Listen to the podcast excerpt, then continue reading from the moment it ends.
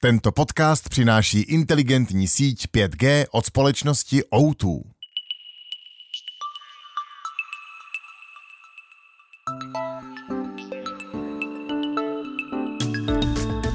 Host reportéra Tomáše Poláčka.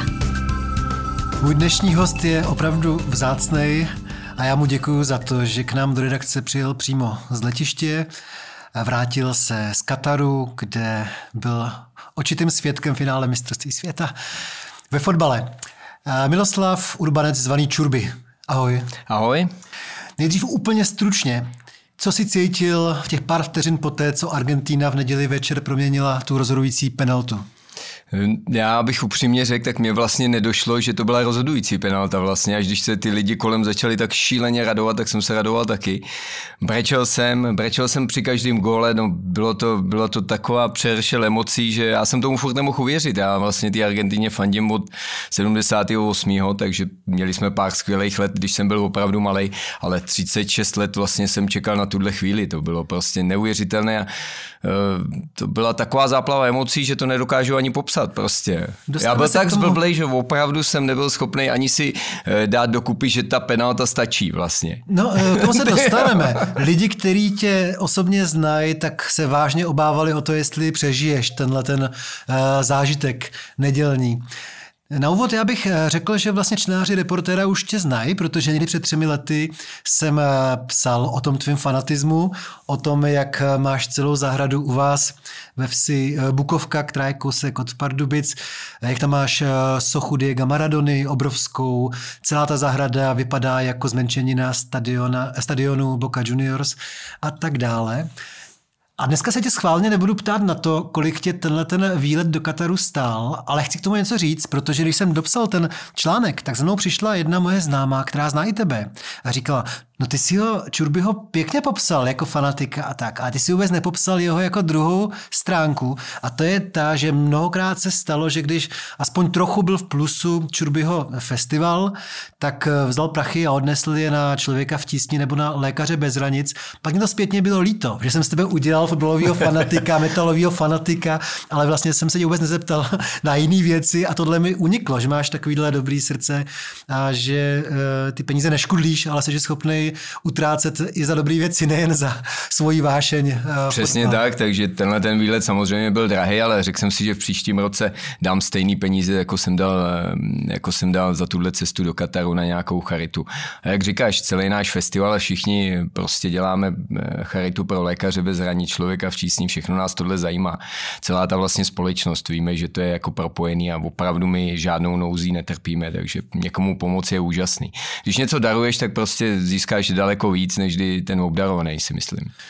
Tam je ještě potřeba teda říct, že ty jsi pořadatelem jednoho ze světově nejslavnějších festivalů, ty nejtvrdší odnože metalové eh, hudby, hlavně grindcoreu.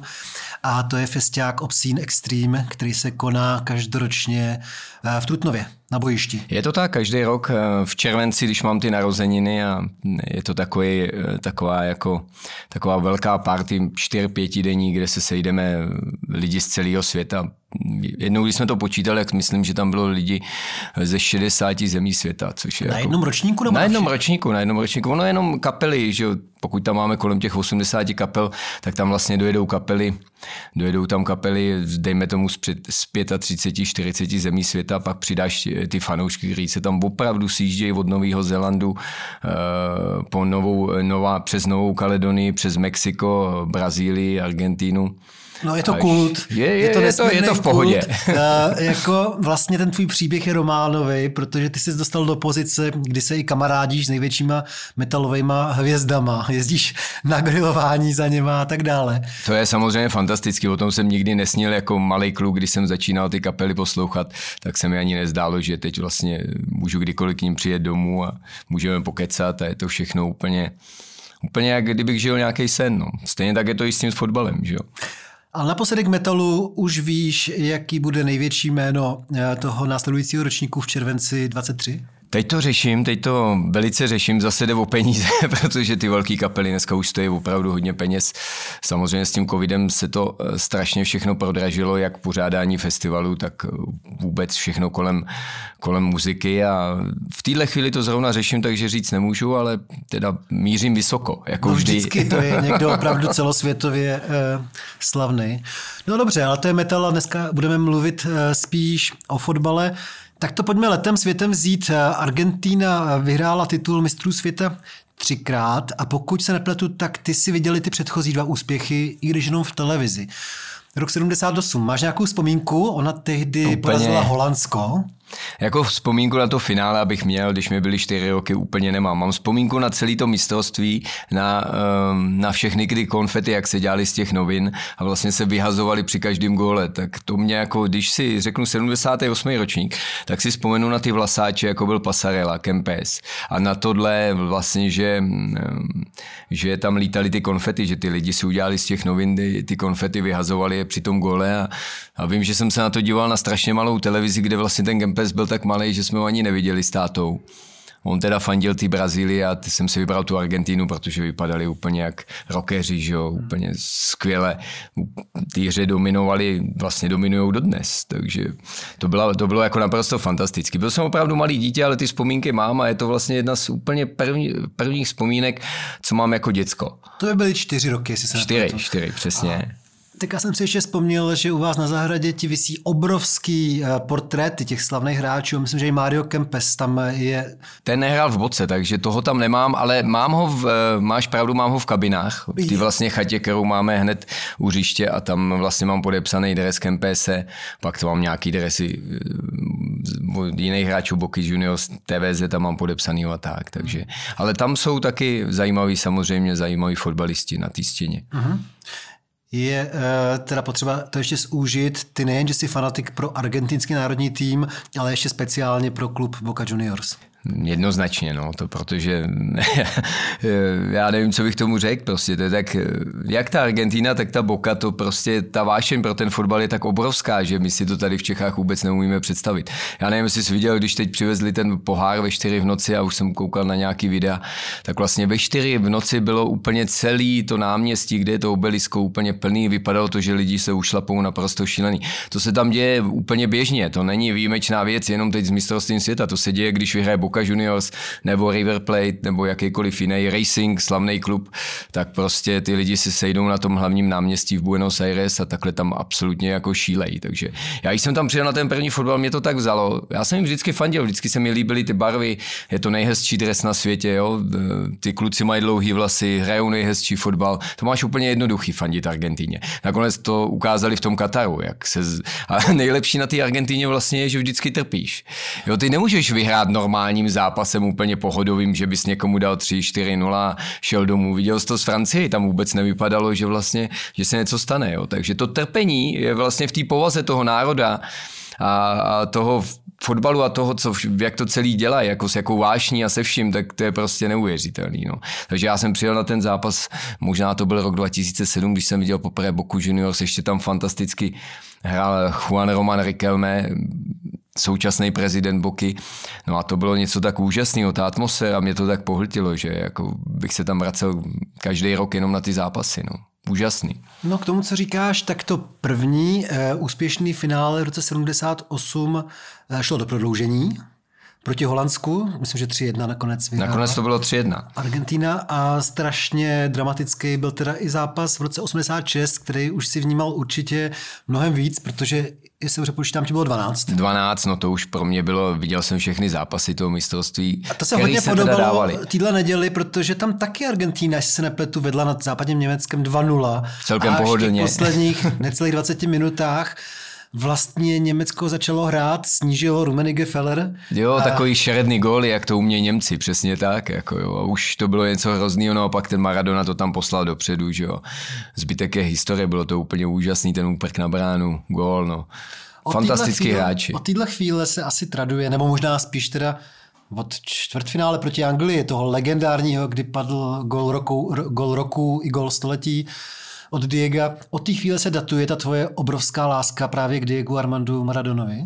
Určitě. Tady jde o to, že vlastně z Diega jsme mohli vidět maximálně takové finále, eh, možná na mistrovství světa, že jsme ho opravdu viděli jednou za čas. No ale co jednou za čas předved bylo tak fenomenální, že prostě jsme si ho podle mě i daleko víc idealizovali, že jo? protože prostě jak Messi ho můžeš vidět dvakrát v týdnu, úplně běžně ho vidíš, řekneš si, je to fantastický hráč, když to, to s tím Diegem nebylo, do toho všechny ty skandály, do toho, jak žil, jak furt byl všude nespokojený, že jo, v Barceloně se vlastně neprosadil, protože měl tu žloutenku, pak mu zlomili tu nohu, že jo, jako bylo to úplně všechno dohromady, to nakonec úplně skvěle dal dokupy Kapádia v tom, v tom dokumentu, že jo, kdo, kdo má zájem, ať se ho pustí, protože tam je absolutně všechno. Hele, to nevím, třeba ty jsi měl v nějakém období kolem 18 Uh, jako potlačený tuhle tu vášeň pro fotbal, protože jsi žil vyloženě tím metalem, anebo jsi vždycky byl tak ponořený do toho fotbalu, do toho Maradony, do té Argentíny? Ne, vždycky jsem v tom byl, akorát pak jsem měl ty problémy velký s tím alkoholem, že jo, samozřejmě byl jsem na ty odvykačce, jel jsem takovou tu palbu 10 let, kdy si nepamatuju skoro nic, tak to bylo takový jako neveselý období, že vlastně... To bylo třeba mezi 16. a 25. To bylo od 13 do 23, no, tak na těch vesnicích se začínalo dřív v těch divokých devadesátkách, opravdu dřív, Všechno to bylo prostě tak obrovská divočina, že se o tom dneska nedá mluvit, nebo by to lidi nepochopili, protože prostě dneska nic takového možný není. No, takže... co, co tě zachránilo tedy v těch 23 předtím? No, moje dcera, vlastně nejstarší, která se mi narodila v 18, říkal jsem si, že to je bod zlomu, že teď to přijde, tak jsem pak nějakých dalších pět let úplně šíleně pokračoval, ale pak jsem si říkal, já už jsem nebyl schopný s ní vůbec být vlastně, jo, takže to, to bylo něco hrozného přijela k nám na víkend a vlastně odložil jsem mi k rodičům, kteří se o ní postarali a já jsem někde flámoval, že jo, tři dny jsem nebyl doma, pak jsem mi jenom odevzdal bývalý přítelkyni a bylo to strašně smutný období pro mě. Jako, já jsem chtěl převzít tu zodpovědnost, ale nebyl jsem toho schopný díky tomu alkoholu a díky tomu všemu a díky těm párty nekonečným, které byly do nekonečna. Já si úplně běžně pamatuju, že jsem odešel pro chleba a vrátil jsem se za tři, čtyři dny, jak se to říká. Jo. Nejsou to žádný jako fory, vždycky jsem někoho potkal, ten mě pozval na to jedno naše kultovní český pivo a vlastně jsem domů nepřišel jednoduše. No. A na ten konkrétní moment, kdy jsi přestal, si vzpomínáš? Ten byl úplně, důležitý, úplně. Mě... něco řekla? Jako... Ne, ne, ne, vůbec vůbec nic, ona prostě jenom byla, to bylo jako fantastické a já vlastně chtěl být s ní a to bylo vlastně úplně zásadní a myslím si, že máme ten silný vztah do dneska, i když je už skoro 30, že jo, já jsem skoro starý chlap, ale to úplně fantastický, takže ten moment byl, že jsem opravdu chtěl přestat a bylo to ještě tak šíleně úsměvně, že jsem volal anonymním alkoholikům a strašně jsem se klepal a ty mě říkali, a pane, vy se musíte napít. A já jsem se mi snažil vysvětlit, že já chci přestat pít, že se nemůžu napít. A oni měli pro, jakoby strach o tu, že bych se dostal do delíria, takže opravdu jsem si dal, myslím, posledního panáka, pak mě brácha sebral, odvez do nemocnice, no a pak to všechno začalo jít se mnou jako k lepšímu, no. Nemohl jsem teda rok nikam chodit, protože ta psychika je opravdu silná. Je to úplně neuvěřitelný nástroj, co máme tady v hlavě, jako je to neskutečný. Takže já si pamatuju třeba takovou, takovou příhodu, že jsem po roce přišel do svého oblíbeného baru, kam jsem chodil, kde jsme taky dělali takový ty forky, že jsme v pět ráno volali těm, eh, těm dělníkům, co jezdili do chemičky, kam jedou a takovýhle srandy. Bylo to všechno strašně trapný, byli jsme mladí a mysleli jsme si, jak jsme chytrý, že jo, a geniální a všech patří nám celý svět. Přitom jsme byli, nebo já skoro skoro na tom konci. Takže jako to, to bylo něco hroznýho, no, tohle všechno. Takže jsem se vlastně přišel na, do toho baru a udělal se mi tak špatně, že jsem se musel sebrat a měl jsem jenom vodu a jít domů normálně. Jako, jo. Opravdu je to síla. Tak eh, v hlavě jsem si spočítal, že tím pádem jsi 25 let, eh, ne, jak se řekne, nepící alkoholik? Ne, ne, ne, já myslím, že je to abstinující alkoholik. já jsem tak šťastný, alkoholik. že jsem alkoholik, každý mu to říkám, že jsem alkoholik, všichni se smějou, ale opravdu mě to dělá šťastný. A i tím si ušetřil na takovýhle radosti, jako je cesta do katedry. No jednoznačně, jednoznačně, protože těch peněz, co jsem jako minul kdysi dávno, to muselo být něco strašného, ale tím se nezabývám, to je všechno pryč. A když eh, mluvíš o dětech, tak eh, ty máš dětí víc a při nejmenším jedno to dítě má slavný křesní jméno. Myslím, že měli být oba synové pojmenovaní podle slavného fotbalisty, ale v jednom případě to nevyšlo. jo. Takže jak to, že jednou to vyšlo a po druhý ne? No, tak eh, že no už, eh, já mám teda těch dětí pět a můj prostřední syn se jmenuje Maxim Lionel, po Messim. Vlastně dneska mu je 13, takže už vidí, že kdysi dávno jsem věděl, že ten Messi je prostě fantastický hráč, že to nějak musím prosadit. A to Lionel jsme si tak říkali, že by to někdo mohl říkat, že je to Lionel Richie třeba, že to je jako v pohodě, jméno pěkný. No a teď se mi narodil, je to sedm let vlastně nejmladší syn a tam jsem strašně chtěl, aby to byl Diego Armando. To by mě přišlo jako takový završení týmy, jako role toho otce a vůbec toho předání celých těch argentinských genů, který jistě v sobě máme, protože já si nemyslím, že jsem nebyl v minulém životě Argentinec. Jinak to není možný přeci, to je úplně bláznivý, že jo, všechno tohle, co se děje a tak. Takže jako to, to se mi nepodařilo. Jako přesvědčoval jsem svoji přítelkyni ještě u porodu, opravdu, že to furt můžem přepsat, že to Diego Armando, jí se nelíbilo to Armando, že to zní jako strašně z nějaký poutě. No. To, to, to jí bylo jako blbý. Diego by asi ještě prošlo, ale Armando to vůbec. Tak má zase úplně jiný, jiný ty, no, jiný, jiný, jiný jména. On má jaký? Nikolas Quentin po Sirovi Nikolasovém Vidnoj a po Quentinovi Tarantinovi. Hezky. Takže to je taky solidní. Hezky, no a dělej ti radost tím, že eh, to žezlo přijali od tebe a taky fandí té Argentíně nebo tě trošku zlobějí, že mají třeba Anglii a River Plate? Ne, ne, ne, tak River, River Plate si nikdo nedovolí u nás v rodině fandit. To myslím, Jenom řekneme že ta... pro posluchače, že to je největší rival. Asi se dostaneme i k historice, kterou si zažil v roce 17 uh, eh, přímo uh, v Buenos Aires, ale to teda ten největší uh, rival. A je říká to se, že je to vlastně největší derby na super, celém světě. Super ano, super klasiko se tomu říká. Vlastně i když jsou přáteláky, tak tam bývají červené karty, neskutečný fauly, je to prostě něco neuvěřitelného. Takže s tou Bokoužinou vůbec problém nemáme. Tam je jenom to, že vlastně můj nejstarší syn si vybral Brazílii, takže on vlastně fandí jako Brazílii, Drezy, Podědovi, přesně tak. Ehm, nevím, co tím chce naznačit. Jako, mně se taky docela líbí, jak občas hrajou. Třeba jak hráli to čtvrtfinále, tak to bylo docela dobrý. Že? To byl den, kdy, kdy vlastně Brazílie vypadla a my jsme postoupili s tím Holandskem. To bylo něco tak neuvěřitelného. Tyhle dva zápasy byly tak neskutečně fantastický. Jo? To, to, to, bylo něco. To byl prostě den pro nás. Jako. K tomu se ještě uh, dostaneme k letošnímu šampionátu. Ale mě fakt zajímá, jestli všichni ty tví příbuzní, rodinní příslušníci to berou jako, že to je normální, to tvoje fandění a tvůj styl fandění. Tam ještě musíme říct, že doopravdy celou dobu, kdy se hraje šampionát, tak váš barák je zahalený do různých vlajek argentinských.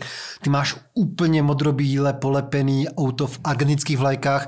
SPZ máš Maradona, máš tam samozřejmě podobizny eh, Messiho i Maradony. Přesně tak. A, takže pro spoustu eh, žen například nebo dcer by to bylo lehce za hranou. Jak je to u vás doma? Ten tak moje žena si myslí, že čím jsem starší, tím jsem bláznivější, tím se nijak netají.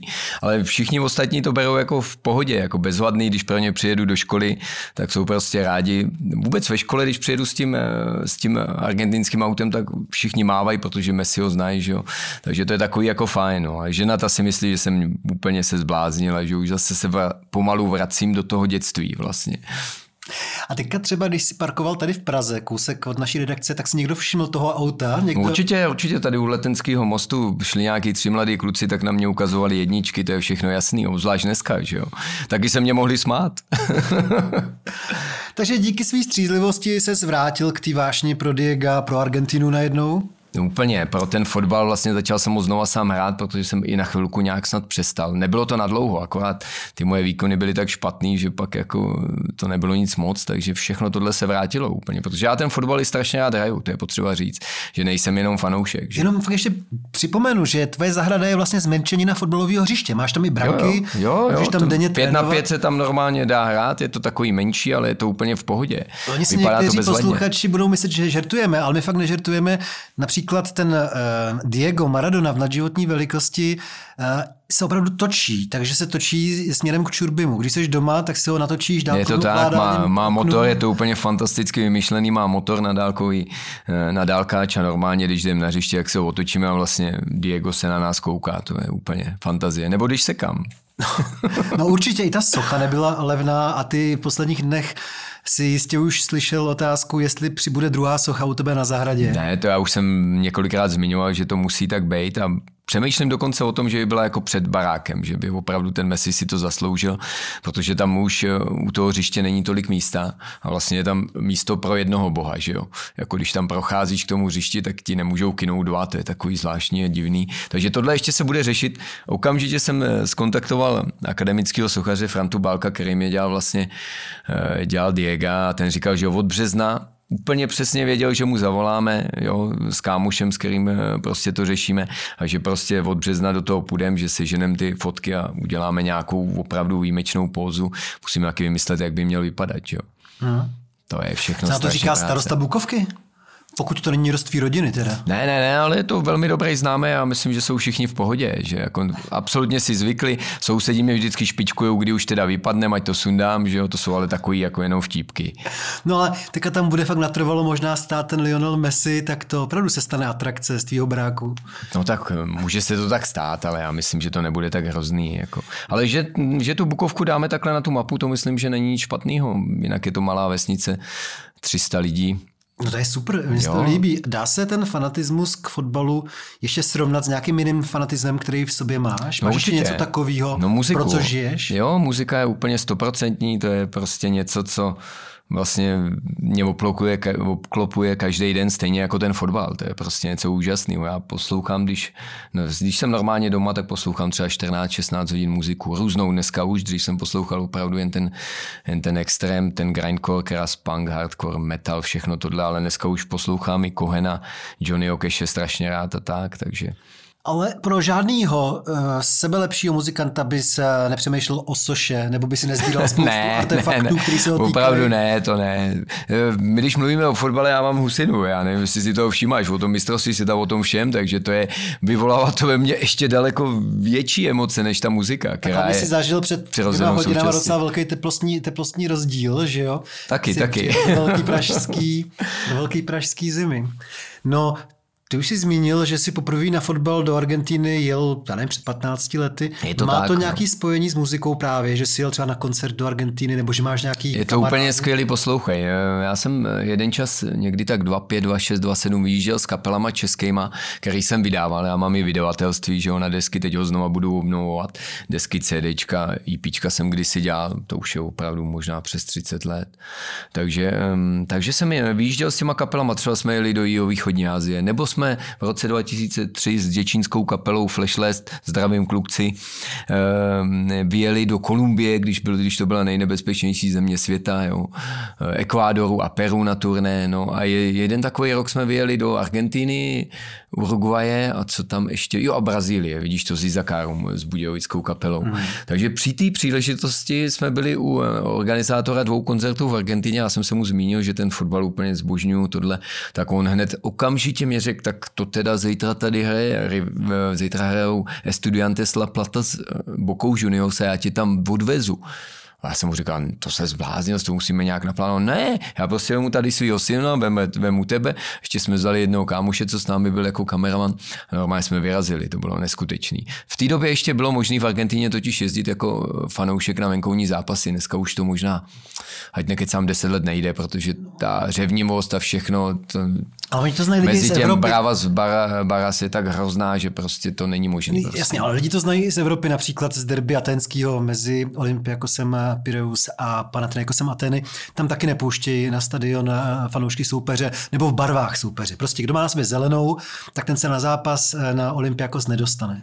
To Jo, jo. pošlu Tady dokonce příště. snad neseženeš ani lístek. Já si pamatuju, když jsem byl na tom superklasiku, že nás tam za boku bylo snad pět. K tomu se dostaneme, Jo, jo. k tomu superklasiku. Ale tak eh, možná můžeme hned, no počkej, ty jsi to, to si do- doplnil, tady to byla ta Argentina.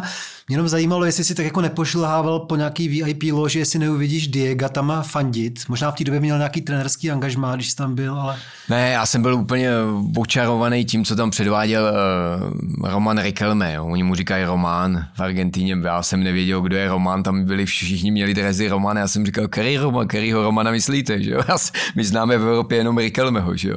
A proti němu si představ, že hrál Veron. Hmm. Takže to bylo jako střed takových titánů, kteří se vrátili zrovna z Evropy. Bylo to úplně neskutečný. Půlka to, toho vlastně toho stadionu byla v bílo-červených, půlka byla modro-žlutá. Hodinu před zápasem se zpívali ty chorály, které se prodávají na CDčkách, jo, děti se je učí od mala, u mě je babičky. Je to prostě něco neskutečného. Hodinu celý zápas a pak hodinu po zápase. Jako jo. Jeden, jeden mančav nastupoval z jedné strany, jeden z druhé, jako aby se vůbec nepotkali. Kolem toho hřiště je normálně vodní příkop, jako máš v zoo, aby ty lidi prostě nepřeskočili dovnitř. Jo. Celý to, když jsme tam přišli, my jsme prostě, teď ještě tam nebyly nikde žádný sedačky, lísky, všechno to bylo na stojáka, na betoně prostě, jo. kde si urval flek, tam si prostě stál a mohl se zdívat, jako jo. úplně, no to bylo tak divoký a nejlepší na tom bylo, že jsme vyhráli 3-0, ten Rikelme je tam vodil jak housata, úplně fantasticky. No my pak my byli nadšený po té akci, i taky dramaticky bylo, jak jsme se tam dostali. Vlastně tam máš asi 10 checkpointů, tam všude vidíš ty nože, jak se vyndávají, různý zbraně, jo, boxery, všechno tohle.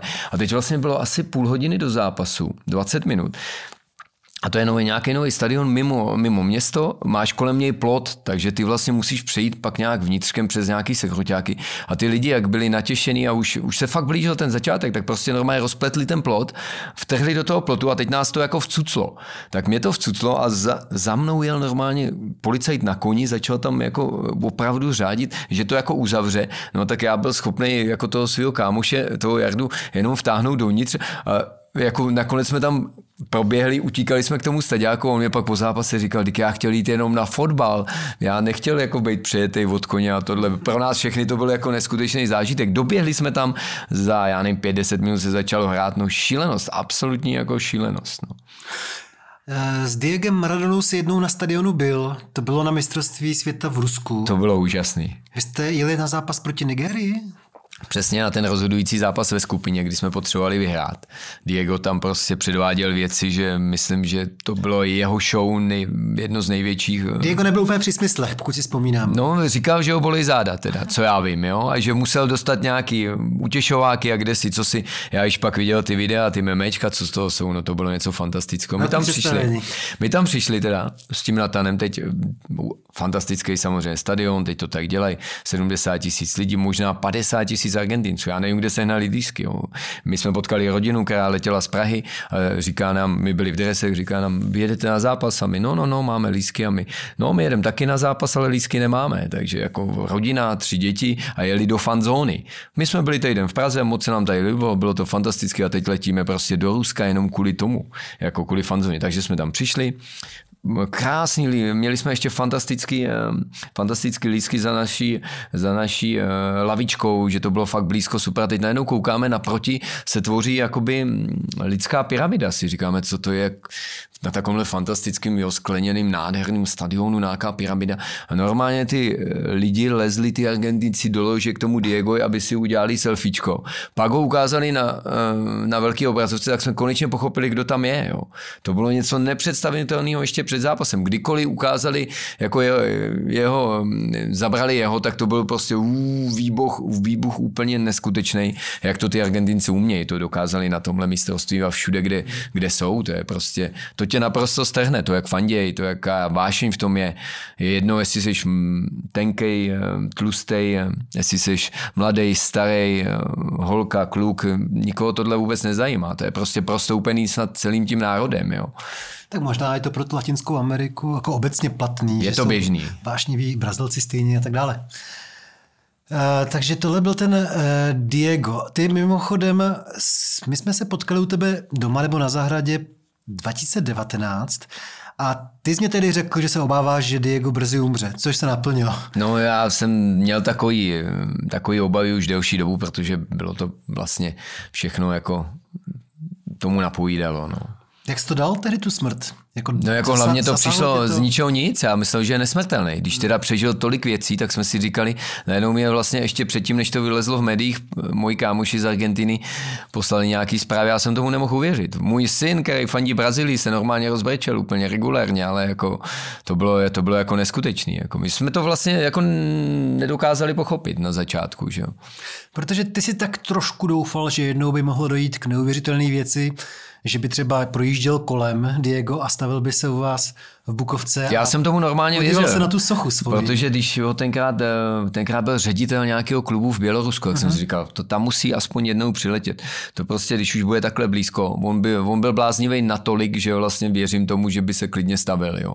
Tomu by nedělalo problém nic. Pravděpodobně by se museli přes hit vybrat nějaký miliony, ale to by na Diego šlo, ne? Já nevím.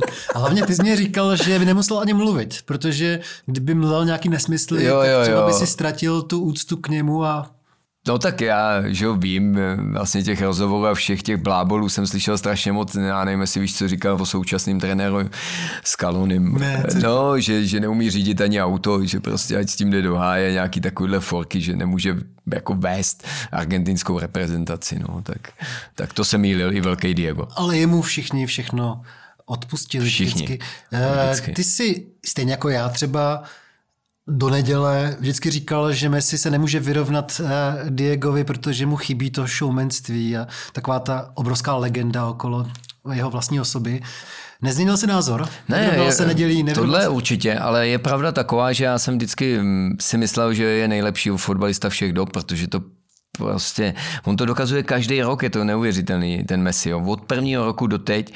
Vlastně tohle jediný mu chybělo, jako k tomu, aby ho zbožňovala i ta Argentina. Já nevím, jestli to víš, ale v Argentíně Messi ho nikdy neměli rádi. Já jo. jsem tam stopoval. Jako je to hrozný. Každý jako mi to říkal, ten to přišlo jako... zůstane v Evropě, to je Evropa. Ať už Přesně. ani nejezdí na repres-razy. Rouhatství úplně nejvyššího. Pokud jsi fotbalový fanoušek, tak tohle vůbec nemůžeš říct. A to opravdu tam bylo úplně běžný. Jako jo, takže No protože v té době, já jsem konkrétně stopoval přes Argentínu 2015, on měl opravdu pověst hráče, který nedává reprezentaci všechno z pohledu těch eh, Argentinců. já myslím, že tam byl obrovský problém s trenérama. Teď vidíš, že když opravdu přijde trenér, který tomu rozumí, který ví, co, co hrát a ví, jak změnit ten průběh té hry ještě v průběhu toho zápasu, tak je všechno najednou jinak. My jsme měli daleko, my, jako říkám Argentina, jsme měli daleko lepší týmy. Když tam byl Riquelme, když tam byl Batistuta, teď ten nemá nic, to je neuvěřitelný takový hráč. Nebo když tam eh, dělal ty kousky Ortega, jako malinký čipernej v záloze, no to, bylo, to byla přeci fantazie, jako to byli opravdu skvělí hráči, jaký jsme měli v obránce, všechno, jo. ale nedalo se to dokupit díky tomu, že ty trenéři byli úplně mimo. A to se teď naplno prokázalo, že opravdu jde o to, jak to, jak, eh, jak to vedeš jednoduše. A jak s těma klukama vycházíš, protože jsou si tak blízko, jako, že jo, Scalonimu, já nevím, kolik mu je 41 možná, je to úžasný, že jo. Tak jako, tak myslím, že mají úplně skvělý vztah, nejenom s Messim, ale se všema. A možná si nespomeneš, kdy začala ta láska k eh, Lionelu Messimu u tebe. Ne, ne, to jak vtrhnul do toho fotbalu v Barceloně, vlastně v těch 17. On eh, vlastně přišel do té Barcelony, pak tam nemohl, myslím si, rok hrát, kvůli, jo, nevím, jestli se řešili víza nebo i věk a tak dále. No a pak prostě ten, jak měl ty dlouhý vlasy, myslím, že tam v té době byli Ronaldinho. Ronaldinho, takže to bylo jako fantastický, ten ho opravdu vedl v těch prvních zápasech úplně skvěle. Možná, že mu nahráli na první gól, jestli si dobře pamatuju. Hmm. Tak ty určitě občas uh, si zajel na Messiho zápasy, nejen na repre v tom Rusku, ale i na Barcelonu. No, na. Barcelonu běžně, mně se ten klub strašně líbí. Jako. Mně si dokonce říkal, že jednou bys chtěl prožít půl rok třeba v Ne, ne, Barceloně. ne, to jsem říkal, že se tam přestěhujem No, on- vlastně na celý rok, jenže on tak z ničeho nic přestoupil a vyskočil. Mně, mně už se zdálo, že už, je, že už to přichází, takže jsme ji řešili, že bychom si pronajali nějakou vilu pěknou u moře, jo, aby to mělo nějaký smysl. Děti, že by chodili chvíli do jiné školy, naučili by se jazyk a trošku by se otrkali, byli by víc kosmopolitní, bylo by to prostě vše, pro všechny fajn. No on z ničeho nic vlastně zmizel z té Barcelony do toho PSG a do, do Paříže se opravdu stěhovat nechci. No. A ty vlastně ani PSG nefandíš, ačkoliv tam je tvůj nejmilejší žijící hráč. Ne, ne, ne, ale dívám se na všechny zápasy, kdy Messi hraje a kdy mám čas, tak se dívám. No. Ne, PSG nefandím, opravdu není, není to klub vůbec, který by se mně líbil. Tak jo, tak už se blížíme do současnosti, ale ještě předtím uh, obrovský životní zážitek. I když tuhle neděli asi nic nepřekoná. To je asi největší životní zážitek po narození dětí, ne? No, to, to, to, říkám vždycky. Já jsem vždycky, já moc nebrečím a brečel jsem vlastně tady u toho, u toho narození dětí, to je jasný, tam jsou ty emoce tak velký, že každý, kdo je otec, tak asi chápe, že to, to prostě je záplava neskutečná ta zodpovědnost, jak na tebe najednou přeskočí a všechno to dohromady.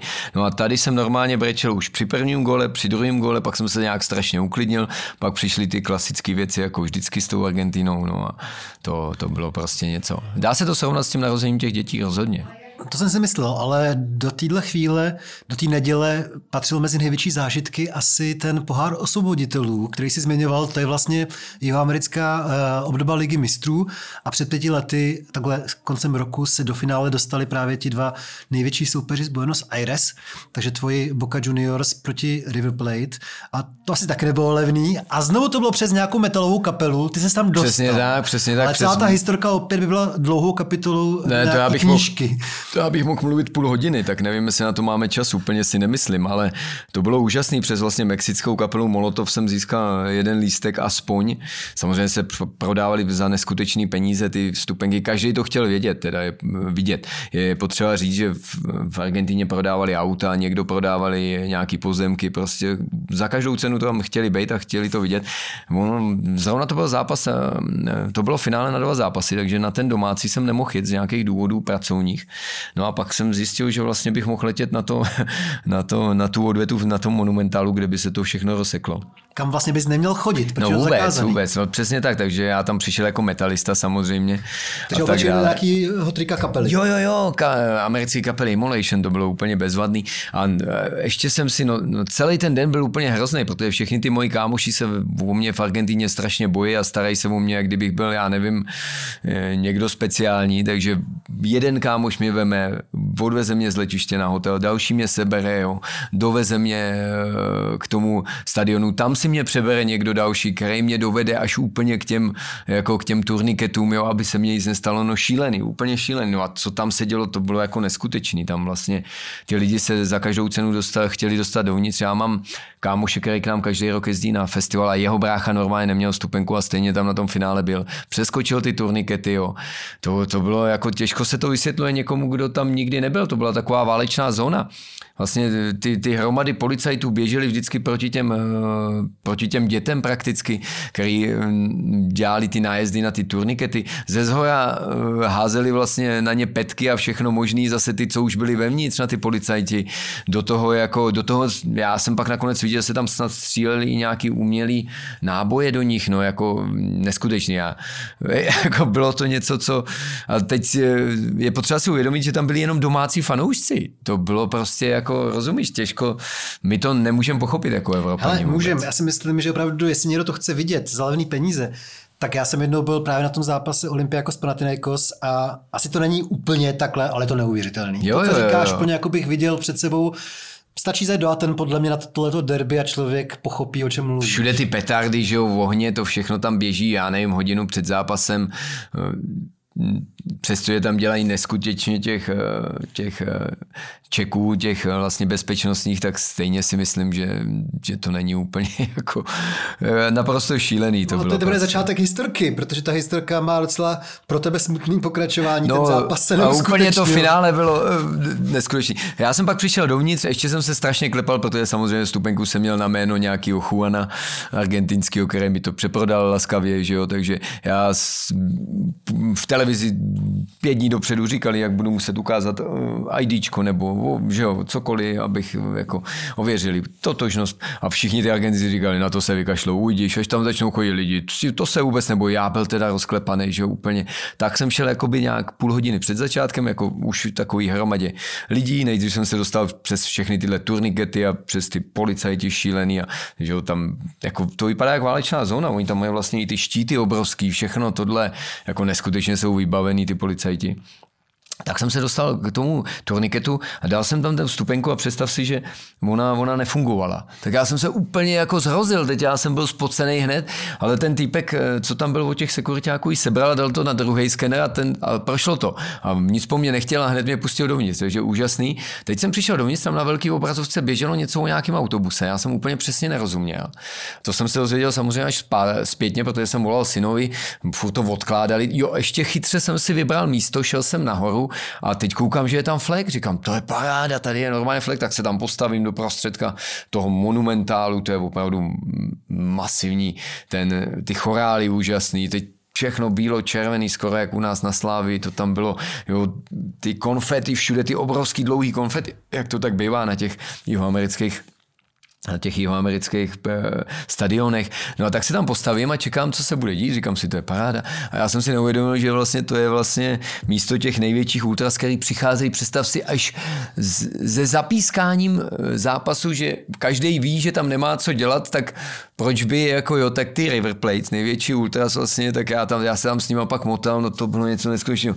A když mě posledně, když jsem to vyprávěl těm kámošům, říkal, no ty jsi úplně mimo, jak můžeš něco takhle, takovou zásadní chybu udělat, to je přeci jasný, že tam to není jako v Argentině, aby bylo volno, někde neexistuje, že tam se prostě nadspeš, máš ty lísky na stání, tam žádný očíslovaný není nic, takže kde seš, tak seš, no. A ty jsi byl synovi, on ti hlásil? No jo, jo, a on mě říká, jo, jo, on mě říká, že se teda nehraje, že neví úplně přesně proč a tohle a tamhle. Vždycky oni přišli, dali tam ten pohár, rozbalili koberce, řekli, uh, jo, teď koukám na ten stadion, teď nic, takže to zase zbalili. Teď říkám, proč balí koberec, tak ať už to začne, že jo.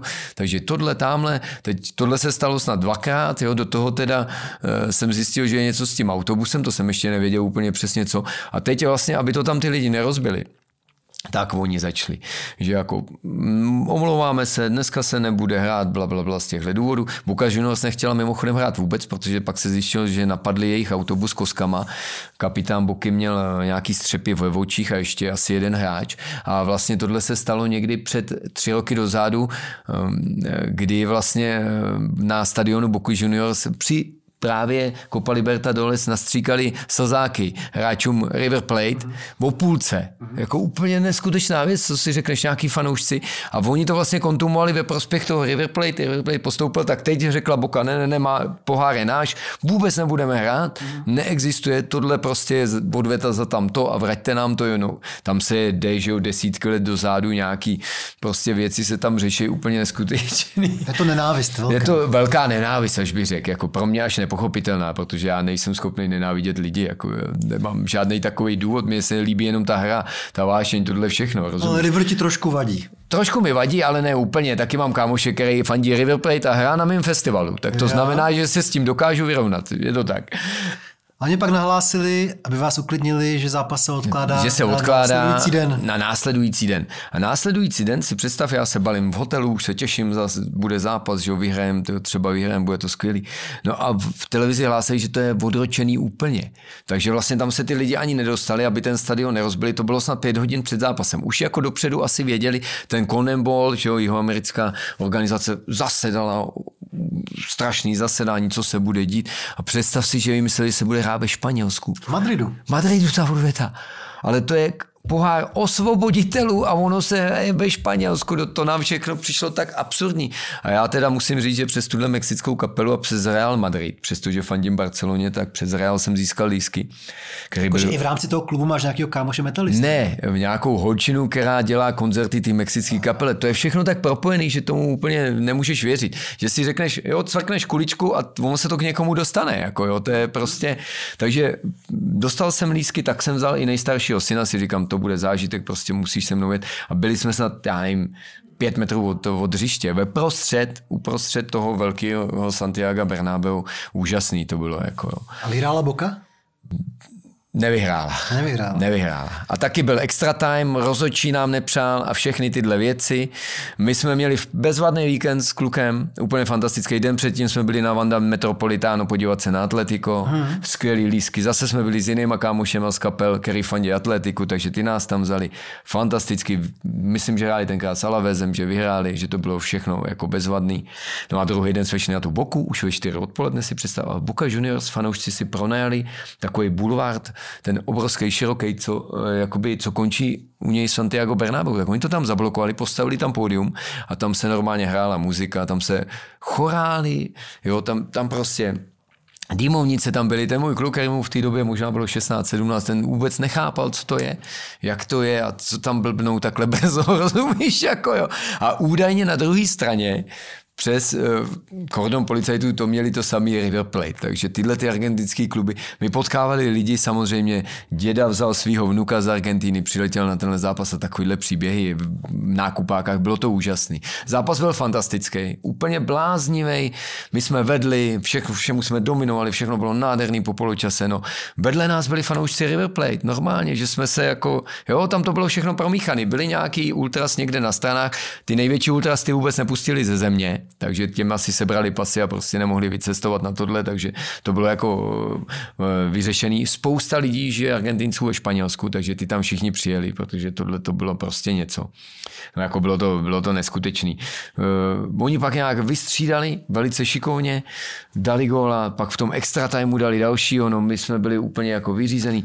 Dva jedna jsme prohráli, pak náš brankář, já nevím, 10 minut před koncem útočil, takže oni si představ dali gól takový, že sebrali balon a normálně ho do, dovedli až do prázdné branky, protože ten náš golman, on to ani nestačil doběhnout. To bylo tak jako tak živočišný a plný, že my jsme tam prostě stáli jenom s tou otevřenou pusou a říkali jsme se, to není možný. No. To se myslím v roce 90 stalo Higitovi, že Mila mu vypíchl, nebo to bylo 94, balon na půlce a šel na prázdnou bránu, vlastně Roger Mila proti tomu uh, Higitovi. Toho sleduju na Instagramu a ten je do dneška fantastický. Jo, Když je. uděláš Škorpiona, to je něco, Valderámu, všechny tyhle borce tam mám a to je, hele. Všichni taky byli mimochodem v Kataru, teda musím říct, a spousta argentinských legend. Tak jo, ale protože rodina už tě taky čeká po pěti dnech nebo po šesti dnech, tak pojďme už k tomu letošku. My už potřebujeme slavy taky, že jo, doma. tak pojďme už eh, k tomu letošku. No, za, za mě můžu říct, že jako já jsem asi o tři roky nebo o čtyři mladší než ty. Já se nepamatuju lepší mistrovství světa sportovně. Mě to teda uchvátilo jako od začátku vlastně. Možná od toho momentu, kdy eh, první zápas úplně podělala Argentina. Ty si musel mít první infarkty už vlastně hnedka v tom prvním zápase, kdy oni prohráli eh, proti Saudům, který hráli hrozně sympaticky, byli nadšený takový ty Saudi. Jo, jo, jo, my jsme tam přišli jako mistři světa, hele kámo, pojď sem kam jdeš, jo, ten Lautaro se tam procházel, jako to bylo úplně něco šíleného. Tam, nebyla, tam nebylo nic prostě, jo. Jenže, eh, když si to máme zpětně, tak tohle byl ten nejdůležitější zápas celého mistrovství vlastně. Od té doby jsme totiž hráli playoff, každý zápas jsme museli vyhrát, až do konce. Jednoduše. Další věc je, že musím to zmínit, že si opravdu myslím, že jsme měli víc 2-0, že prokazatelný, neoffside tam byl, když dal Lautaro gol, že jo. To jo, ale když jsme takové do důsledku, tak doopravdy, kdyby jsme brali ty pravidla doslova, tak neměl platit gol Argentiny v prodloužení ve finále, že jo? No to si já nemyslím, já jsem zase neviděl třeba penaltu tu ruku. Já mně se zdálo, že je otočený zádama, ale já byl tak daleko, že nemůžu ne, říct. jo? Ale tady doopravdy no. byly čtyři, Argentina měla 15 hráčů na hřišti, takže to prostě ten gol by neměl platit. Já to ještě neviděl, rozumíš, takže no, tak já jsem to viděl jenom... prohlídneš, protože vlastně už po té první střele vyběhla střídačka Argentinců do hřiště a někteří byli třeba 5 metrů ve hřišti. Takže v tom... Ten Messi jak dal na 3-2. Jo. No ale teď chvíli... to bylo metr za? No to jedno, ale už v té době bylo třeba 15 hráčů na hřišti Argentiny, chápeš? No počkej, já nevím, jestli jsi viděl francouzi, když tam běhli, těch tam bylo 20. Pozor, já jsem to sledoval pečlivě. Já, já nevím, jestli to ukazovali v televizi, ale to bylo stejný. No ale až po golu, ale oni no. už před tím golem běhli Ne, to si nemyslím, tomu nevěřím. Tak si to pust, jsou dávno předtím, jsou na hřišti. Už, A co tam dělají, prosím tě? No protože byla ta první střela, kterou ještě jako Loris Jo, jo, chytil, chytil, A oni v tu chvíli, už myslím, že to byl gol, tak vběhli na hřiště, ale ještě až o tři vteřiny později padl ten gol vlastně.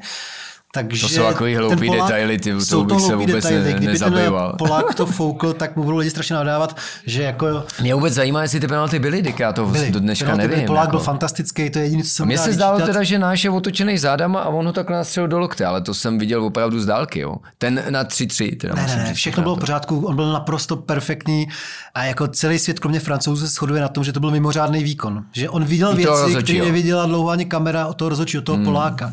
Jakože fakt fantastický a to tohle ani není o starost, to má hlásit nějaký čtvrtý rozhodčí. No ale další věc je, že rozumíš, při takových emocích, kdy si pohodlně vedeš 2-0 ve finále mistrovství světa, musíš si uvědomit, všemu dominuješ. Hra byla fantastická od Argentinců, ne? To bylo prostě něco. No, to bylo takhle jsme dobře nehráli, ani nepamatuju. Ale jenom 75 minut, že jo? No to je jedno, pak ale byla fantastická, že jo? A pak ale díky počkej, nějakým... ale se dostaneme k finále. Okay. A, eh, takže od té doby... Jdeme k Saudům. Přežil, ale musíme nějak podrobně. Přežil si je bez infarktu, ale co jsi říkal? Věřil si tomu, že se ještě jako pochlapí? Ne, že... ne, ne, já věřím vždycky. Prostě já jsem fanoušek jednoduše. Já nemám tyhle ty pochyby. Jako když jsi fanoušek, tak fandíš přeci. Já bych nikdy nevsázel na manšafty, kterým fandím, protože to mi přijde jako celkově nevsázím, ale to mi přijde jako takový jako hloupý, že je, jak bych to mohl eh, objektivně zhodnotit, když fandím té Argentíně. To prostě nejde. Já si vždycky myslím, že Argentina vyhraje za jakýkoliv podmínek a možností. Mm. Takže já myslím, že to byla výborná facka, že, že přišla v pravou chvíli, protože si uvědom, že předtím bylo 36 zápasů, kdy se neprohrálo, to už si přijdeš, že neprohraješ nikdy. Že jo? 36 zápasů ve fotbale je strašná, eh, strašná řacha. Musel si hrát s Brazílií mimochodem v finále eh, že jo, jihoamerického, uh, jihoamerický, uh, no, No, mistrovství Jižní Ameriky. Jo, prostě. mistrovství Jižní Ameriky, přesně tak, který se vyhrálo. Takže jakoby to ne, nebyly jednoduchý zápasy. Vůbec v té kvalifikaci máš těžký zápasy. Takže po tomhle všem, když jsi přišel, prohrál si s těma Saudama, tak to bylo jako neskutečná facka. Já, že kdo, kdo by na ně vsadil? Nikdo. Oni opravdu hráli srdcem, atleticky, všechno, my jsme se tam ploužili, ploužili, prostě bylo to úplně jako neskutečný. Ale to byl ten bod zlomu, podle mě celého mistrovství světa. Pak byly dva, tři zápasy vlastně docela uh, solidní, solidní, solidní a snadno odehraný. Pak přišlo teda čtvrtfinále s Lanskem, který bylo už jako úžasný a extrémně napínavý. To byl zápas do té doby nejlepší. V jaký moment ty se rozhodl? Protože je potřeba říct, že ty jsi teda strašně zásadový člověk, který jako bojuje za práva lidí, za práva zvířat a tak dále. Jednoznačně, ano. Takže se dá očekávat, že uh, se ti nelíbilo, že uh, po nějaký korupci bylo svěřený predatelství zrovna Kataru. Uh, musel to být asi velký vnitřní boj. V jakou chvíli se rozhodl, že tam poletíš nakonec? No já jsem vlastně už chtěl letět na semifinále. Já musím říct, že vlastně mě vůbec, když se ta korupce prokázala, jak to, že se to neřešilo. Teď se řeší, že to tam je, nebo že to tam bude, jako v těch chvílích a každý to kritizuje, ale nikdo nic neudělal vlastně proto, aby se to teda v Kataru odebralo a tak dále. Takže jako, já nevím, jestli si viděl Infantína mluvit, ale to jsou neskutečné věci. Jako, jo. Ta FIFA opravdu dělá z toho fotbalu dojnou krávu, to všichni víme, jde jim jenom o pouhej zisk, e, není tam žádná přidaná hodnota, je to jako neskutečné. Já nevím, kam tohle až dál půjde. Jako, jo. Takže... Měli hrozný štěstí, jak se to povedlo sportovně že... No, jako i organizačně teda. Lidí... To můžu taky pak říct, že když jsem tam přijel, že opravdu to teda jako neskutečný. Protože neskutečný. kdyby to ještě nepovedlo sportovně organizačně, tak by to byl hrozný průser, ale takhle budou lidi vzpomínat jako na ten fotbal hodně. No na to finále musíš i na tohle čtvrtfinále. No to, takže tehdy se rozhodl po tom čtvrtfinále. Jo, jo, já jsem chtěl jít na semifinále s Chorvatskem, vlastně jsem si říkal, že by to, ale jak jsem se eh, o to zajímal, tak musel jsem mít ty, tu haja, vízu, ty vízum haja a to v té době dělali za půl dne, takže jako bylo složitý sehnat vlastně tu letenku ze dne na den. Přímák do Kataru vůbec, pak jsem měl letět z Vídně, což jako všechno bych dal, nebo z Budapešti, to mě bylo celkem jedno, že jo, vlakem se tam dostaneš, jedeš dál. No ale to se mi nepodařilo, tak pak jsem si teda, pak jsem už byl opravdu dopředu domluvený, že to finále určitě pojedu na celý víkend a Nechtělo se mi moc na ten zápas o třetí místo, kdyby jsme hráli o třetí, to teda musím říct upřímně, že tam bych se ještě jako to, ale já jsem pak říkal, já už si nemůžu pomoct prostě, já už jako, když na to čekám 36 let, kde bych jako v někde v Bukovce, na co bych tam u televize jako koukal, rozumíš mi, jako a to, to prostě nešlo jednoduše. Vzpomeneš si na tu první reakci tvý uh, ženy, když jsi řekl, že letíš?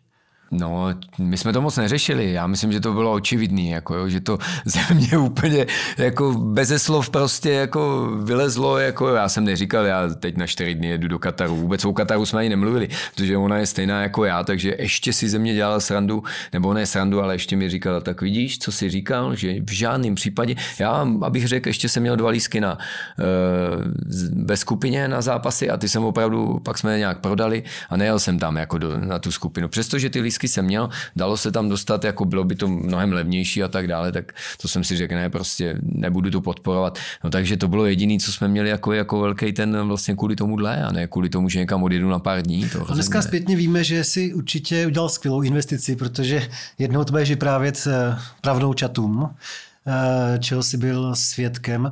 Pro mě bylo takový překvapení, že když člověk do toho chce investovat, tak se nemusí bát, že by lístek nesehnal. Takhle vrcholnou akci Kdybych tě nesledoval, tak bych si říkal, Ježíš, jak to sežene. Ale to vlastně není tak těžké, ne, když člověk má prachy na to. Pokud máš peníze, tak opravdu je to jednoduché. že stačí vlastně 25 let abstinovat a pak se ti nahromadí nějaká kupa, s který můžeš všechny tyhle svoje šílenosti vlastně dělat. Jako.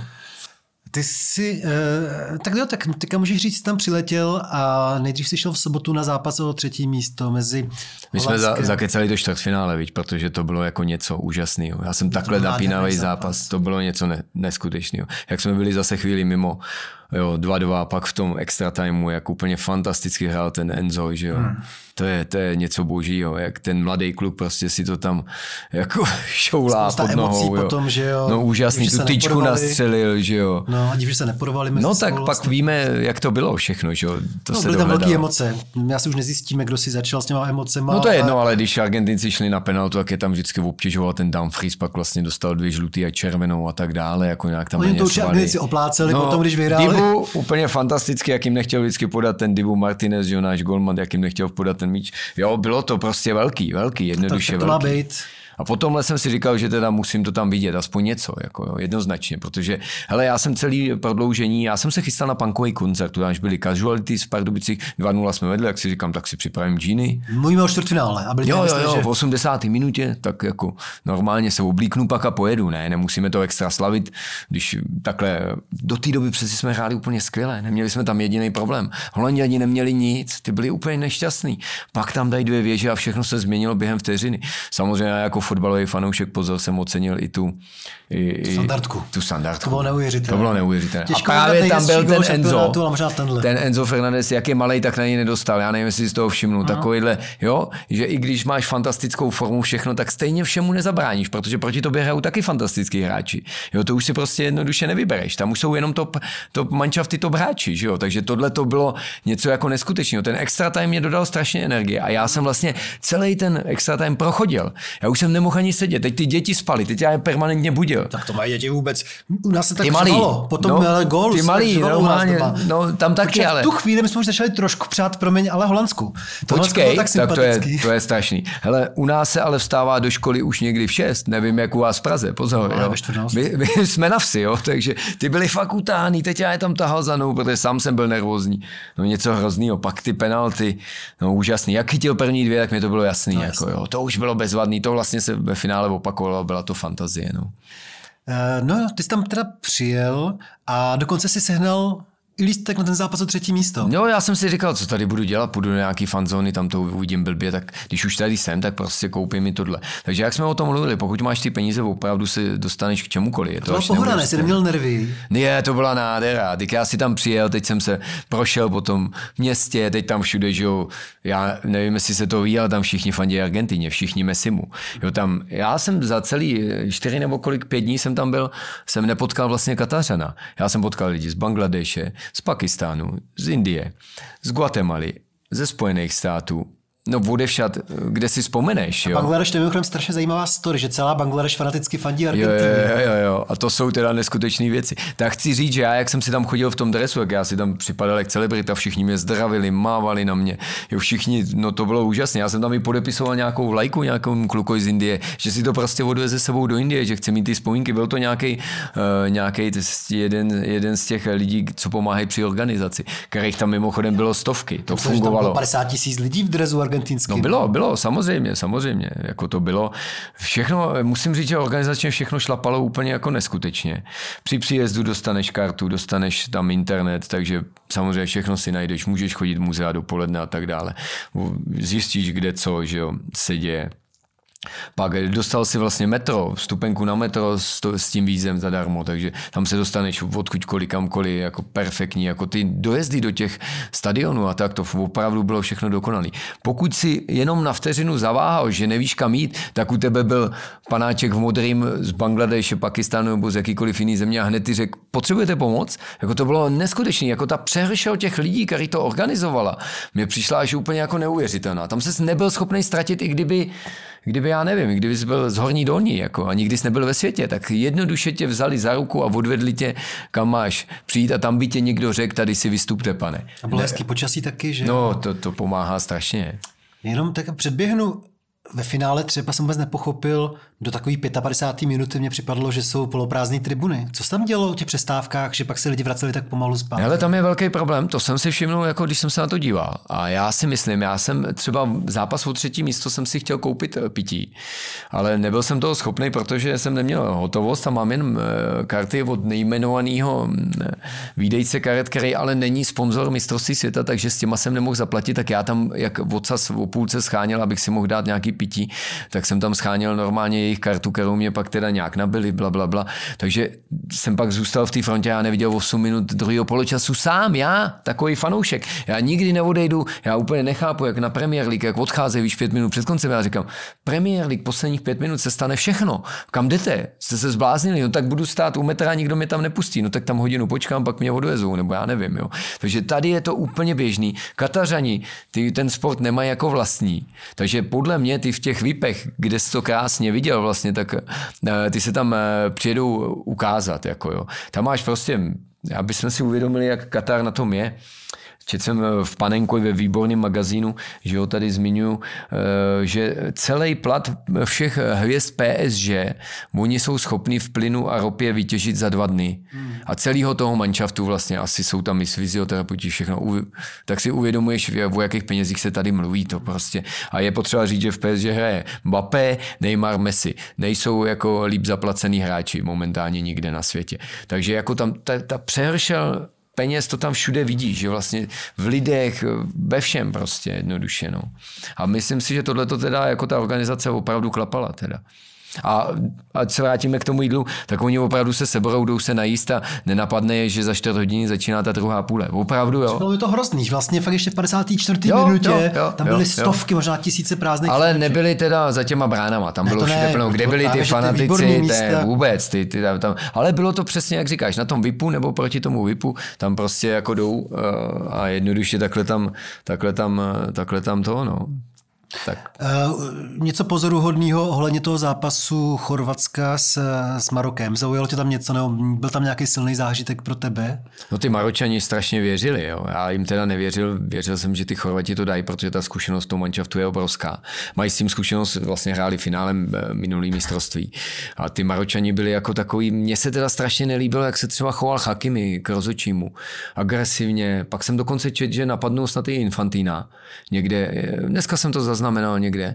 Jako přišli mě strašně nabuzený, to nemohlo dobře dopadnout. Jako jo. Mě ten marocký mančov byl taky sympatický, ale řekněme si upřímně, vyhrál dvakrát na to mistrovství a dostal se až do semifinále. Jo. To nebylo jako úplně, samozřejmě pak jim chyběli ty obránci a tak dále a tak dále. Sympatie rozhodně získali. Další věc je, že všichni z Afriky jim fandili. Jo. Atmosféra byla dobrá díky Maročanům teda. No určitě, ale oni Chorvati nejsou špatný, jako jo, a akorát byli ve velké menšině. To se myslím stalo i ve finále francouzům. A jinak to je perfektní, že vlastně se to obešlo bez jakýkoliv šarvátek mezi těma fanouškama, že jo, celý to mistrovství. Hele, já, mě, já jsem mám takový pocit, že opravdu, když jsem šel na finále, tak jsem šel s klukem z Guatemaly, který fandí Messimu. Uh, o to třetí místo jsem tam potkal, jo, potkal jsem ještě v restauraci, seděli tam dva kluci z Argentiny, já jsem teda přiběh, můžu si k vám přisednout, samozřejmě, teď jsme se začali bavit, bavit, jak dlouho fandím Argentině. Oni mi říkají, ty jsi prosím tě víc Argentinec než my, to prostě ty víš všechno, jako ty hráči. Že? Teď si k nám představ si přised kořen z Indie, který věděl to samý, co já. Takže my jsme tam udělali úplnou rozborku semifináliho zápasu Int s Čechem a ty Argentinci na nás koukali, jako si, odkud jsme spadli. Jo? A ten dokonce vyhrál nějakou soutěž v Indii. Sedm lidí z Indie vyhrálo soutěž, že získalo vstupenku na finále, tak byl úplně nadšený. Mladý kluk, já mu to strašně přál, to bylo úžasný. Jo. Víš o nějakém Čechovi, Čechovi mimochodem, který by se podobně jako ty sebral a Ty jo, tak to nevím. Samozřejmě někteří tam pracovali, že jo? Někteří tam Já jsem teda dneska potkal v, letadle, v letadle eh, Aloise Hadamčika, tak, jsem, tak jsme se jenom tak pozdravili, protože on viděl, že mám dres. Takže nevím, jestli on nebyl. Chtěl jsem se ho zeptat, ale měl jsem sluchátka, jak to bylo takový blbý a jenom pro mě, vedle mě procházel, eh, procházel vlastně v letadle. No a tak to finále. Ty jsi přišel hodně brzo před zápasem. Určitě. On byl vlastně ještě zajímavá věc, je, že ten den, představ si, byl den nezávislosti Kataru. Mm. Takže se obrovsky slavilo. Tam je ten Lusaje Boulevard, který je široký, velký a tam se zase sjeli všichni Katařani. To bylo úplně, já nevím, jestli to takhle bylo vymyšlené, ale takže vlastně metrem se tam nemohl dostat, pak jezdili nějaký speciální busy, tak tím jsme se tam dostali. Pak začaly lítat eh, ty šílené stíhačky, vypouštět tam barvy katarský, jo, to, to bylo neskutečný, prostě šest stíhaček vedle sebe, jak to vidíš na těch nejšpičkovějších evropských prostě uh, flying show, tak to bylo jako neskutečný. Už před tím zápasem obrovská show, vůbec ses nedostal koupit si finálový merchandise, který tam byl v obrovském stanu, tam se nemohl ani jako dotlačit, že že jo. Takže já jsem se jenom prostě nadspal, nadspal dovnitř eh, na ten stadiák a užíval jsem si to tam, no. Takže ty nemáš žádnou vzpomínku, žádný suvenýr na tohle? Ne, to mám samozřejmě. Dostal jsem náramek finálový. Mm-hmm. Ten jsem si teda pečlivě schoval a nedal jsem ho, nedal jsem ho vlastně od sebe vůbec. Měl jsi hezký místa? Ne, byl, byl jsem strašně vysoko. Bylo to asi uh, místa druhé kategorie. Furt jsem doufal, že to bude lepší. Na ten zápas o třetí místo jsem byl taky jako, že jsem byl strašně vysoko a daleko, ale ty stadiony jsou tak dobře udělané, že prakticky vidíš všechno. Nádherný jako, stadion. Samozřejmě ty bys chtěl být blízko, blízko těch eh, nejšílenějších Argentinců, ale ty byly prakticky všude, takže byl jsem vysoko, užil jsem si to úplně neskutečně, protože to, to opravdu těžko. Já na to opravdu čekal, těch 30, 36 let, takže já jsem z toho úplně do dneška na měko. Jako jo. Jaký ty momenty byly silný? Hymna argentinská třeba před zápasem? Ta je hodně silná, eh, hodně silná. A taky, když vlastně oni mají teď ten song, ten Muchachos, já nevím, jestli jsi to slyšel, jak ho zpívají, to je prostě úplně mega hit, neskutečný mega hit, rozumíš? Takže ten tam zpívají furt dokola, jako to umějí. Já to ani pořádně neumím, takže jenom klapu, klapu pusou a snažím se jim nějak pomoct, protože já bych chtěl říct před tím finále, že zajímavé bylo, že já byl úplně v klidu. Já jsem věřil tomu, představ si takový hlouposti, že když jsem tam já, že se nemůže nic stát. Že je to vyřešený tím, že jsem vlastně já z Čech přijel. To a že to mám to Madridu auto. přijel. Rozumíš mi, že mám to auto, že mám ten barák, že já jsem vlastně udělal maximum. Co můžu udělat já víc? Už nic. Prostě. Takže já byl celý den klidný, já nebyl ani nervózní. Jinak zápasy ve skupině, no já nemohl spát, jíst, jo semifinále, čtvrtfinále, než se to rozjelo, než jsem viděl, že ta Argentina dominuje, tak prostě špatně skoro, to jako šílené. A tady jsem byl úplně v úplně v klidu. A teď ten zápas jel, jak jsem si přesně představoval, že úplně fantasticky, to prostě, to byla kočka z myší. Já nevím, jestli jsi viděl ten druhý gól, ty to byla vysoká škola fotbalu. To bylo nádherná. To bylo něco tak nádherného, že já jsem tam ryčel blahem. Při každém tom gole, prvním a druhým mě vyřekli slzy, normálně už jsem si říkal, my jsme tak blízko, tak blízko. Přede mnou byla nějaká taková paní v mém věku a ta brečela regulérně, ale ta, stejně jako já, ostražitě se od 75. minuty dívala kolikátá je minuta. To je už chtěla konec. Že jo? Já taky, protože přesně vím, jak to je prostě tyhle ty zápasy, nebo naše zápasy argentinský, ty jsou jako šílený, hrozný. Měli jsme zkušenost z toho čtvrtfinále a tak dále. Že? No a pak to přišlo. Tady byl Mbappé, že jo? Což je ta nadstavba je to atlet, proti Je to vynikající atlet, ano. To je potřeba říct. Střelec. Dobře, ale mně vždycky přijde srandovní, když se mluvilo kdysi dávno o tom, Messi je lepší fotbalista, Ronaldo nebo Messi, přeci o tom není řeč. Je jasný, že Messi je eh, lepší fotbalista. Když se budeme bavit o atletice a všech těchto věcech, kdo vyskočí vejš, kdo rychleji doběhne, tak je to Ronaldo, ale ne fotbalista. No a Mbappé je podobný styl vlastně takhle moderního atleta, který podle mě by se prosadil v jakýmkoliv jiném sportu. No. Ale ve fotbale? takhle, kdyby si přemýšlel, tak nakonec by nejlepším uh, fotbalistou na světě byl nějaký fakt neznámý hračička, který má perfektní techniku, protože ten fotbal je komplexní věc, že to nemůžeš od no, ale Messi má i čísla, rozumíš to. Jako, on nejlepší na tom je, že Messi i buduje tu hru, vlastně podílí se na té na tý akci, u té druhé akce, a nevím, jestli si všimnul, tak on protečoval ten gol vlastně na tu stranu, jak to tam pak letělo. Takže jo, Tohle jsi viděl někdy u Ronalda nebo Bapého? Možná u Bapého trošku, ale u Ronalda jsem nic takového neviděl. Tam byly manšafty, které na něj tvrdě makali. Vždycky. A on se jim odděčil, samozřejmě, těma gólama. Jo, ale jako nejlepší hráč, no to je srandovní, to, o tom se nemusíme bavit. No a po těch vyrovnáních teda si na tom byl jak? No v šoku, v šoku, v šoku úplně. No tak já mám naštěstí vynikající tlak, takže to je všechno, mám to poladěný úplně bezvadně. I díky ty dlouhaletý veganský, neřekl bych dietě, ale tomu životnímu stylu a pomohlo mě, že i abstinuju a tak dále, takže se cítím opravdu na ten věk docela dobře. Takže jako já, já, já jenom jsem nechápal, co se stalo. Jako tak strašně rychle, protože ty dva góly přišly bum bum, že jo, a bylo to. Jako hrozný, hrozný, úplně hrozný. A ty Argentinci, kteří celou dobu stáli, prostě bez těch triček mávali, tak si teď sedli a řekli, tak to bude jako vždycky, že jo. jako úplně to na nich viděl a pak zase za vteřinu, ale pojďme jim pomoct, jo. A to bylo úplně něco šíleného. Otáčeli se na všechny za sebou a říkali, no tak pojďme, pojďme, ať, ať něco udělají. Úplně jako neskutečná ta atmosféra. Ale ty jsi teda ateista evidentní, ale nebodl se s před těma penaltama? Ne, vůbec, vůbec, vůbec.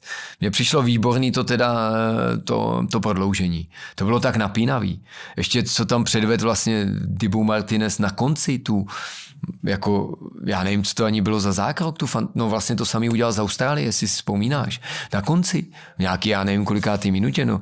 Já ale momdlel, když jsem viděl toho hráče běžet sám na bránu, jo. Já, to bylo zrovna, nejlepší na tom je, že byl, já byl za tou bránou, kde padly nejvíc gólů. Vlastně jediný Messi dal na druhé straně gól a pak tam byly penalty, ale na téhle straně padlo pět gólů, jo, takže to bylo jako, na tohle, na tohle to bylo fantastický, no. A jak běžel sám, no já úplně já nevím, nevím, to já byl úplně šokovaný, šokovaný, jak je to možný, že v takovýhle minutě, v takovýhle chvíli, teď on ještě udělal ten zákrok, že jo, jak může jít někdo sám v, ve 120. minutě na bránu, když to nejde. Teď on udělal ten zákrok a my jsme ještě udělali ten break, kdy ten Lautaro mohl dát ten gol. To bylo něco tak neskutečného, nahoru, dolů, nahoru, dolů, že si říkal, to je vtip, jako jo, no to, to není fotbal jako z nejdůležitějších, Tam se nejhezčích úplně, zápasů víš, v historii. Že se utrhli ze řetězu ty. Hráči to strašně chtěli urvat. Už za každou cenu. Jako prostě úplně, já jsem to tam viděl na tom hřišti. To. Oni by sežrali, Otamendi by sežral balon, ti říkám normálně, kdyby prohráli. Jo. Normálně by ho sežral, nevím, co by se mu stalo, ale sežral by balon. Mělo to všechno, včetně těch mnoha gólů, který dal Mbappé. Mělo to všechno, bude se to mluvit ještě za sto let a ty jsi jeden z mála Čechů, kteří to viděli. Já tě poprosím, abyste tady ještě chvilku zůstal uh, pro naše posluchače, který nám pomáhají na Patreonu, ale za všechny ostatní ti moc krát děkuju, že jsi z letiště přišel do redakce. OK, moc díky a fanděte a zůstaňte lidmi.